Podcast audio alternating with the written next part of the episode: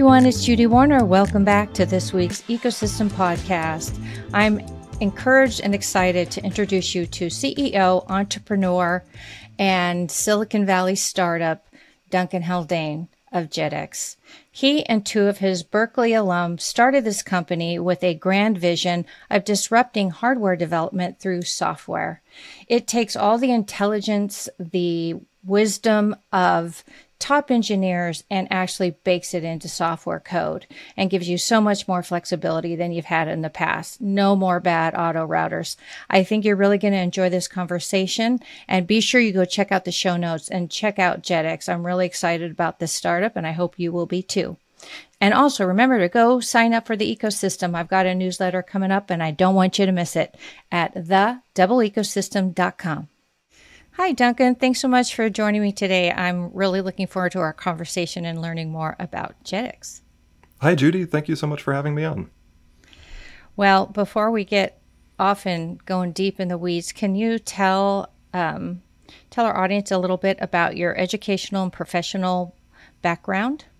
Sure. So, my most recent education was I was a robotics uh, PhD student at the University of California, Berkeley, and then as professionally there, I was doing paid research, uh, so building robotic platforms to test new ideas about how we can take inspiration from nature. So how does this, how do well, why does this monkey jump so well? that was a question that I asked, and what can we learn about that for uh, to make better jumping robots? Uh, right.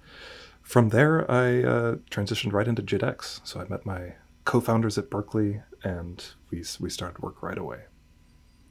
So tell us about the relationships with your founders and, and what led you to go from jumping monkeys to, to JITX. well, go ahead and answer that question, but then we have to fill in our listeners what JITX actually does. But go ahead.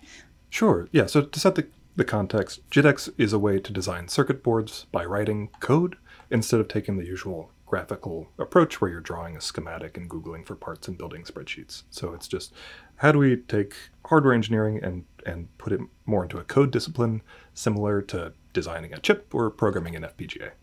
So that's that's the high level. And I got there based on my experience as a roboticist. So robots are complicated to design and they're really hard to design if you don't want to be like broken all the time. Um, and so I found that like that was one of the hardest parts of my job, right? Like I could do the science, I could study nature and write down this like little sketch of an idea on a napkin. And then I spent all my time as a hardware engineer to build this robot so it's robust enough so I can do like repeatable scientific experiments, which is mm-hmm. a pretty high bar. And so we invented new way to design things like new optimization methods to search for robotic mechanisms. And I found that really rewarding. And then I took a class from someone who's now my co-founder in actually in the architecture department. So I was so desperate hmm. to automate my hardware engineering work that I was like, I got to find people automating hardware. And this guy was teaching a class in he's computer science, but he was teaching in the architecture department. And architecture is in buildings, not as in computer architecture. Right. Right. Uh, and it was about automated design and how do you take a hardware mm. engineering process, no matter what, really, like, and turn it into software, so that new designs you you basically just change some parameters and hit run, and you get everything like all of your manufacturing files out the other side. And he'd been doing this for like 20 years at that point with at MIT at other lab. And so that's Jonathan Bachrach, who's a assistant professor at the time, but is now a, one of the co-founders. Um, and then Patrick, our other co-founder, was his student at the time, and we all just okay. liked working together. We said like automating hardware engineering is probably the most impact we could ever have on the world. Yeah. We, really, we really liked working with each other, so that we decided to to spin out JITX. Okay, so I've been around hardware engineers and board designers for all of my adult life. Mm. And they always say, you know, I've never met an auto router that doesn't suck. Or why do they, why, how can we do such great um, rendering, say, in, in uh, building buildings or building semiconductors, and then we're still dragging traces around. Yeah.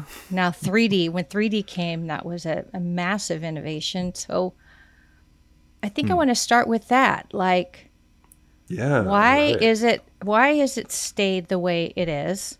in your mind and and how do you imagine solving that problem? That's a really great question. Um, so I think why is it the way it is? I, it, I think you can look at the history of the industry, right? So nine, 1984, uh, chips got pretty complicated, and they found that hey, you could design more complicated circuits if you put down the schematic drawing tools and write code instead. And Synopsys is like, you know, we're, we're going to start designing right. your chip for you. We're going to have, we have this thing called synthesis and synthesis gives you correctness and optimization. And that's just like, when you get those things, you can design better hardware. Um, but that didn't happen for circuit boards at the time. Even though I think the company started at the time, you had like Autotrax back then right. with NX, right? And I think right. that through a series of acquisitions is now in Altium. Right? It was like Protel right. and, and it was Altium. Yeah. Um, but boards in the 80s were pretty simple, relatively simple right? And the, like the people were. did heroics in the 80s to design circuit boards and Mac computers that actually worked. Um, yeah. But it doesn't look like what we have today, right? Mm-mm. So 2008 things got weird. You have you have like the iPhone, right? So now it's got it's not this kind of big square thing. It's super compact and it has to last a really long time on the battery and it's got three radios. And that it doesn't look like the same design, but you're still using the same tools because right. all the tool companies grew up back then. You know, they, right. they figured out the product that was useful. It worked for the technology of the time, and then it, it got pretty well locked in. Mm-hmm. But today, things are much more complicated, and the labor is different, and the way we design stuff is different. So, but that's why it is the way it is today. One of the big reasons. I see. Um, but that's that. I think that's a little less interesting than talking about why autorouters suck so much. yeah. So let's yeah. talk about that. so I think so. People definitely use auto routers, and I'll tell you today, yeah. some very large hardware designers are making their tool choices based on how good the auto router is. Uh, right. So, because there's a massive labor shortage, the people that laid out their boards are retiring and they're not being replaced. So there's right. need for automation. Mm-hmm. Um, but I think the one reason auto routers are bad is like there's there's two I think primary ones. One, they don't have enough information to do a good job. Mm. Right? They don't unless you spend a lot of time typing in constraints, they don't know what your design is or what mm. you're trying to do or about the new material you're using or what yeah. a good design even looks like. They what do they track? Is it connected? Right. right. How many vias did I use? I was like, that's that's a start, but it's not like there's a reason mm-hmm. people route their sensitive traces by hand and artistically right. instead of throwing it to the right. throwing it to the auto router. Right. Um, so there's this like huge bottleneck in just entering data that makes auto routers work that's so high mm. that it's not productive anymore. Hmm. Right. That makes perfect so, sense to me. That's a big one. Uh, and another one is I think the way routers work does not fit with a realistic place and route flow.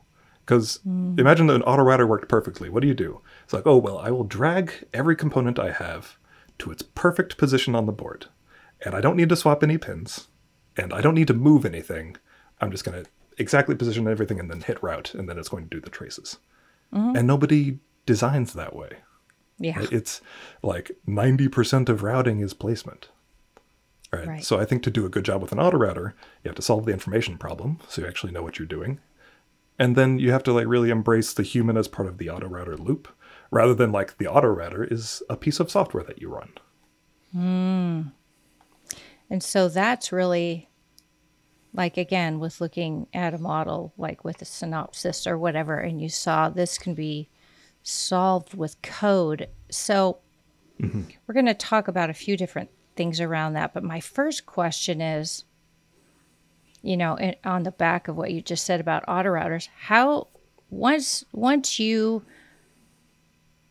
finish say finish hmm. JITX, all of the development, all the vision that you all have as right. co-owners. How, what, what is that experience going to be like? What is, what do you imagine will be the design, or hmm. how will it perform for a person that is taking that on? Right, right. So when we accomplish what we set out to build, what is the impact for the person using that software? What are we yeah. delivering for the designer? right? Right. I th- the biggest thing I think I'll I'll know success when like the vast majority of designers can design better hardware with JITX than without it. Like that's that's the bar for success in my mm. mind. Right? It should be a tool for helping people be more ambitious, right? To mm. have like cuz hardware is so risky right now because there's no time anymore to make mistakes. So one thing we do is like scrub designs automatically for mistakes. So you take a schematic review and you automate it and you run it on every single time you run your code. So it, it catches the issues that you'd only catch later by having an expert read your schematics. You, you try to mm. take some of the risk out of that design process so users can focus on exploring. So people can focus on Yeah. optimization so they can try out new ideas so that evaluating that next generation radar chip is something you can do today instead of like the eighth thing on your backlog once you clear all of this work that's on your plate because the the rocket needs to go or the car needs to drive. Like there's there's so much pressure put on designers today. Um, what I So, really yeah. yeah, I heard you, I heard a, a, a bit of that earlier in our conversation when you said robotics is so much fun. And then I had to make hardware. yeah, right it's like you go in i a lot of engineers i've known are passionate about engineering and making engineering doing those things and then they get caught up with schematics and component shortages and things going out of stock and somebody waiting to review the design and and you get you spend a vast majority of your time doing that. Do you think JITX will be able to, in some way, free up the engineer to do actual engineering? yeah. I mean, and I don't want to knock that work. That is engineering. That's a human experience of engineering. It is. but yeah, that we're we're we're attacking that today, right off the bat. Like we want the first goal is like just make people really productive, right? And when you mm-hmm. look at like what does it take to move fast, it's like well, you got to create designs quickly that are free from errors, and that, that's our north star. Is just like the fastest way to make a board. And to make a board, there is a human engineering organization around it, and interacting with that is also engineering, right? It's not maybe their favorite part of their job, but it's hard, and it's not something people can just kind of walk into right and yeah so we're you know we we do things like all right here's your power regulator circuit. Now you can make it parametric. So you just say what you want the startup time to be and the output voltage to be. And then the calculations that are in a spreadsheet that's just code. And you run it and it's going to find your passive values. And then oh it's going to go source from your preferred inventories like which exact parts to use. And then it's going to put those in the design and run a schematic review. And that's what it takes to like productively automate something because if you mm-hmm. just do part of it, it is just like well here's your circuit design but you can't buy the parts and i don't know if it's right like that's that's not productive Yeah, I was just talking to a, I just did a podcast with someone from Keysight, and he hmm. said hope cannot be part of the design process. oh man Right? but it's always there I right? Like, know. it's like I no- think I got mm. it mostly right. Yeah. And- or it's like yeah I, I you know i gave my expert engineers this 200 item checklist and i asked them to read these 80 pages of schematic sheets and find all the issues. And they said they did that thing and it's definitely better than having them not check it. But that's not a thing that humans enjoy doing or are especially good at. Like i don't as a super senior expert i don't want to spend my time reading all the schematics or working on one Right. project at a time. Like you find this industry is driven by those people by the gurus and sometimes they have a capital g when they introduce themselves Yes. in guru but they still work on one project at a time Right. right and some of them are kind of sick of that Most that I talk to are definitely sick of it. so, how far along are you with JITX right now and realizing some of those North Star and things that you're aspiring to as a company and a tool? Yeah, so we launched uh, general availability September of last year, and um, we have now just and that, when we launched at the time, it was a sort of a partially automated tool. You know, you do your high level requirements in code all the way through component selection and uh, design checks, so you actually know that your schematic is going to work.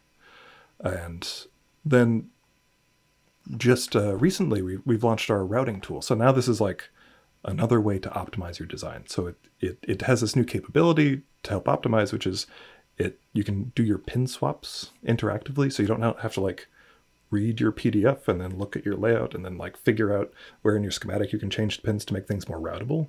Um, and so yeah, we've just shipped that as a oh, it just feels so good. So like the uh, the part where it's like it does your schematic and then you know you export over to Altium and it finish your layout and that was that was fine. It was productive, but it, it didn't have like that that magic feeling. But now when we bring in the the routing algorithms that are helping optimize the entire design, uh, it I'm just I'm really happy with how it feels. Honestly, It- it's It's it's, like- hard to characterize. It's like your your your firstborn child, or maybe your second. I don't know, something like that. It's very satisfying. so, Duncan, you mentioned you launched in September. How far along are you in the development and building out the full vision that you and your co-founders have for JITX? Oh, great question. And full vision might take a while because JITX means just in time everything. So this idea of Uh-huh. like software for hardware is not just for circuit boards. And we, we've got some advanced projects pushing Oh. that further already. Um, But yeah, Interesting. focusing on the circuit board aspect. Okay. When we launched in September, it was a partially automated tool. So you go from like requirements level input in terms of code, and then the output is like a detailed schematic. It does your supply chain optimization, and it checks it for errors, right? So you know that when you lay this schematic out, you're not going to have any circuit problems. And that was productive, but it wasn't, you know, transformative, right? And so what Right. we launched just recently is a new routing tool to go along with it. And we built this to help people optimize their designs. So the new part about the router is like it's 2023 and we built a router. Uh, why? right? Is a, is a good question to ask. And it's Is that a it's- router did- that people don't hate? I think That's that's idea. why. yeah, uh, like to have automatically created routes that are just like a pleasure to interact with is, a, I think, a brand new experience. Um, and we, but we built it to help people optimize their designs. So it does things like helps you swap connections. You know, when you're say fanning out a FPGA or even just a microcontroller, you have some freedom in how you assign the pins to make it more routable. And right now, people got to read the data sheet and then edit the schematic and then look at the router and then like try to coordinate across these like three pieces of things to be able to swap pins and you know save money by routing on fewer layers or get better better signal integrity. And we built a mm-hmm. router that lets you just do that in place, so you can solve Nice. that pin assignment problem with the router, which is kind of the actual form of the the problem. Like I want a component and I want a process which gives me fewer layers and high signal integrity. And we built like a router to solve that problem. And it just feels different to use. Um, so that's been great.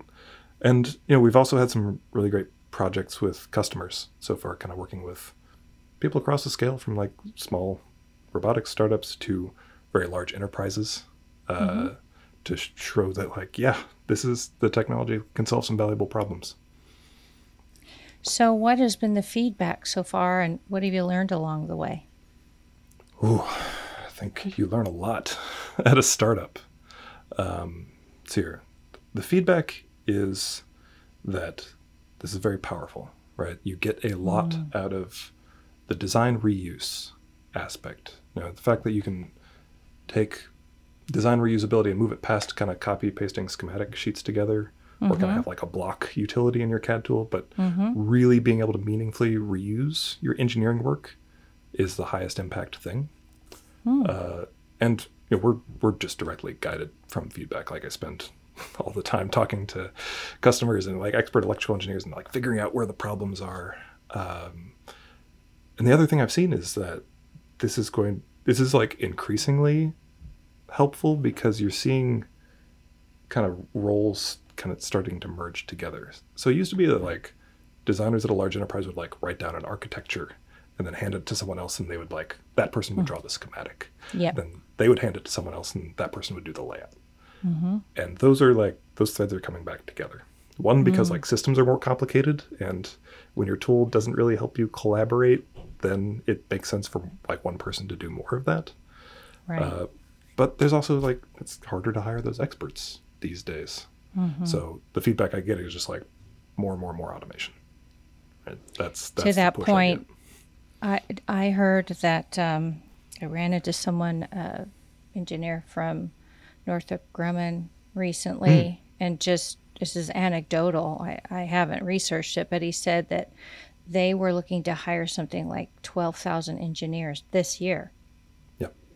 Uh, like, oh my goodness, you know, Yeah. so the the shortage of engineering talent, like competent, capable. So I think EDA tools like yours, you know, helping to realize that is going to be because, like you said, we're losing all that tribal knowledge of the Right. gurus, and uh, this sounds like a, a, a super relevant thing, which is why I wanted to talk to you. So, so you you got the fundamentals down, you got the auto router, you're you're getting customer feedback and learning along the way. What things are sort of along your roadmap that you're looking forward to, or Yeah. after you sort of have this baby weaned, what what do you uh, what do you want to tackle next? So our roadmap looks like continuing to ramp up the complexity of designs you can automate. Right. So how fast can you create the design and how close can you get to designing like a data center board? Because if you talk to large companies, that's where their pro- that's where their concerns are, right? You can Yeah. offer to help them with like, oh well, like the kind of the lower end or the simpler stuff, but that that sort of high complexity area mm-hmm. is is really the important thing. Um, so yeah, what, what's coming up next is like I talked about that router as like a pin assignment optimization tool.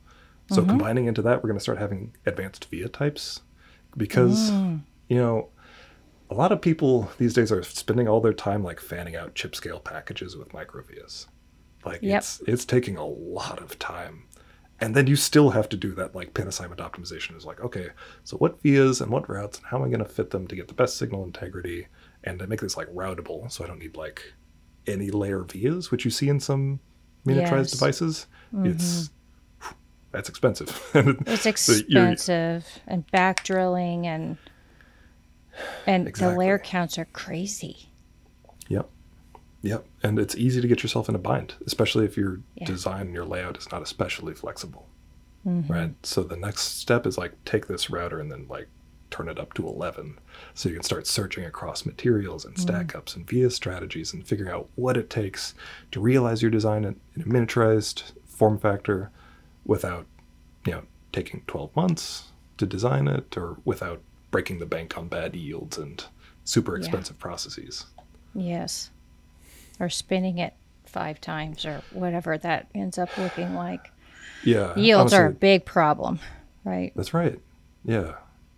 And it turns out that automated checking can help a lot with that. You know, if you do it thoroughly and you're trying to fix like a 1% failure rate, it you have to make a lot of boards at the factory to find a 1% failure rate. Right? Oh yeah, if- you do. Yeah. But if you just like apply the same knowledge that experts have, like that one guy that knows how to do iPhone stack ups, and apply that to every product, you can do so much better. That's amazing. So you've talked about software code. Is Hmm. there any um, application of like AI here or machine learning? And forgive me if I'm asking softball questions. I'm just not sure, since I'm not explicitly familiar with software, like Hmm. how how that piece might or might not fit in. Sure. Yeah, and the software side we keep pretty simple. So most of our users have written some scripts to, in Python or MATLAB to process data on Okay. some tests. So the one of the main things we got working first is like we need a simple language that can automate expert electrical engineering. And that was really hard to do, but the language itself came out pretty simple. So you you kind of write scripts that it, it reads like requirements. Like this Okay. design needs an FPGA. It's going to operate in this aerospace environment. I want built-in self test to work. Stuff like that. And then Mm-hmm. that gets turned into a your detailed design. And to do that, yeah, we use a lot of AI methods. Uh, Okay. And those work as solvers, of behind the scenes of like, you can just write more powerful code that way. When you say like, right. I can figure out what resistors to use or what circuits to use to fulfill this goal, then the user gets to operate at a higher level, and the code they Right. write just gets more reuse. So Right. AI, in the classic sense, is to serve that goal, and we also have um, kind of modern growth of uh, large language models like ChatGPT. Those are Mm. we've tested those. They're pretty lousy at designing circuits, and you know, Mm. our customers are professionals. Like they don't necessarily need the help to design a load switch.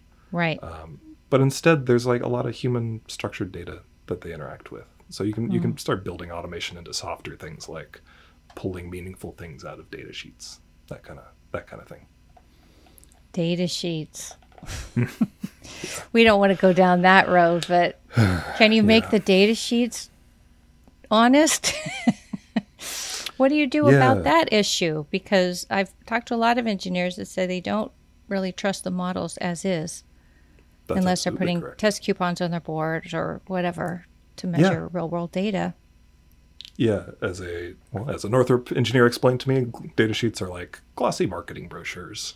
And, and That's a good uh, way of putting it. yeah, to a lesser extent, like a limited liability guarantee. So you know your min max ranges are not going to be Yeah. representative, but you can't go complain about it later. So Yeah. yeah, I had someone from a large semiconductor company when I asked him, I mean, he's saying, our, our data sheets are not good. Mm. And I'm like, why? And he goes, we've got lawyers. like, yeah, so that's it. What you, you're just confirming to me what he said is it's like, yeah, you can't sue us later. right. So, So, and yeah. it's not about the designer, is it? No. And some and some companies do great, and they should be praised for their data sheets because they really invest in it. Uh huh. Um, Agreed. But yeah, no, this that's one thing I learned when coming to this industry is that there's actually a huge data problem. And it, it's kind of stuck in this nasty place where there's no simulation models because very few people simulate. And so there's no simulation models, right? Even though the data's there, like the Yeah. the flows to make it really valuable for the user are, are kind of broken. So that's something we do a lot. We we get data, we we enrich it, we make sure it's correct because now we can use it in this automated way. And my goal for data sheets is like I just want to work with the semiconductor company directly because they have that expert, they have that guru that knows how to mm. get the most. If you want to like optimize the load transient of this buck converter, they got a guy, but it's only one guy, and they usually put him on like the largest customer for like three months at a time because he's Yeah. a he's a designer like everyone else. Right. So my goal is like there is no reason that they we can't turn that person's work also into code. So this chip maker can help just automate application engineering and say like, you know, the best of how we know how to implement this chip can be run on any every single board and we don't have to be there to do it. Because the reputation right now is is pretty lousy. Like customers don't necessarily Yes. reach out for help because they're not used to getting a support person. They're used to getting like the sales engineer who then maybe can connect you to the guy that like designed the right. the package for this complex processor and knows exactly all the tricks to make it fully routable and get good Right. performance. But you can never talk to that person because it, Yeah. that doesn't scale because it's Exactly. one project at a time. So change that. Right. So you're building that scalability into the code, basically. That's right. Yeah, and code That's you just get that for free, right? So like code, you just run it and it does the thing and it does a complex thing.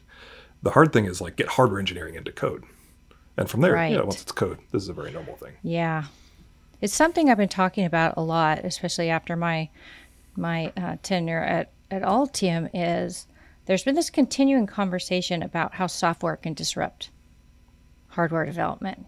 And different people are coming at it different ways, but what you've done here is very compelling, and I'm really excited to see where you guys go next. Um, what would you say was the greatest obstacles to getting JITX out to users?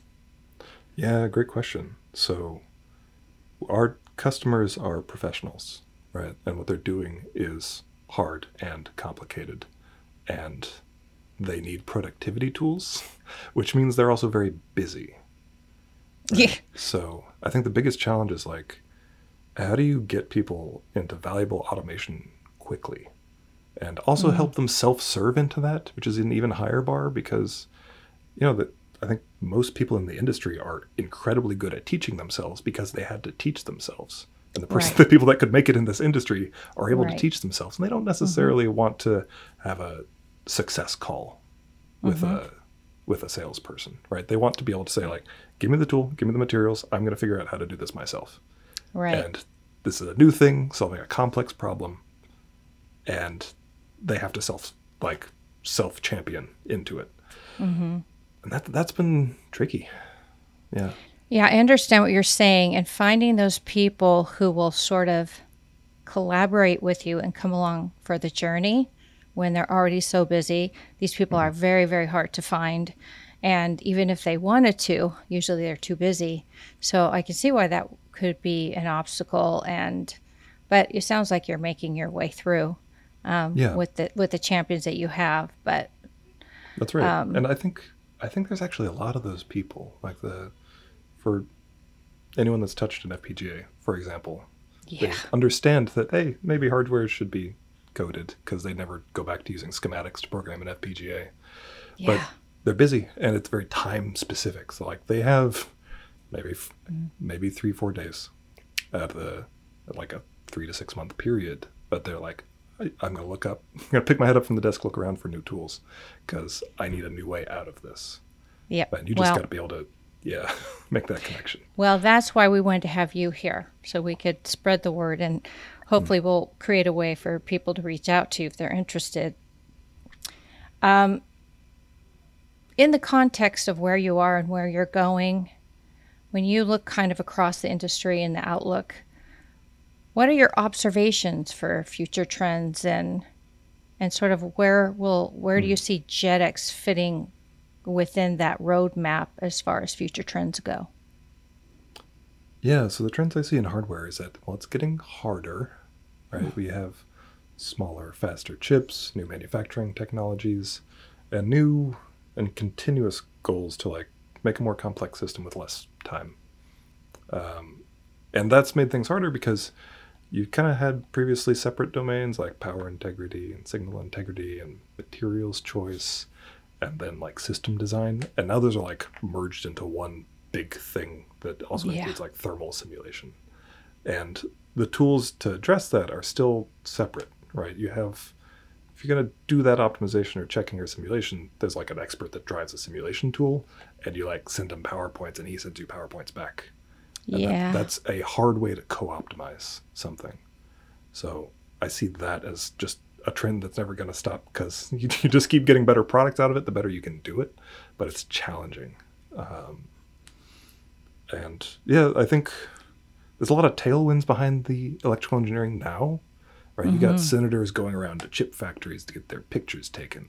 Like that's Right. wild. that is not it's wild. before. Can you believe we made it to Yeah. front page news in this industry? The component shortage was in like headline news for I know. months. I There's always been a component shortage. It's never been that bad, but like it, it's very front and center because people realize how important hardware is. Uh, Indeed. But at the same time, you don't have enough people, right?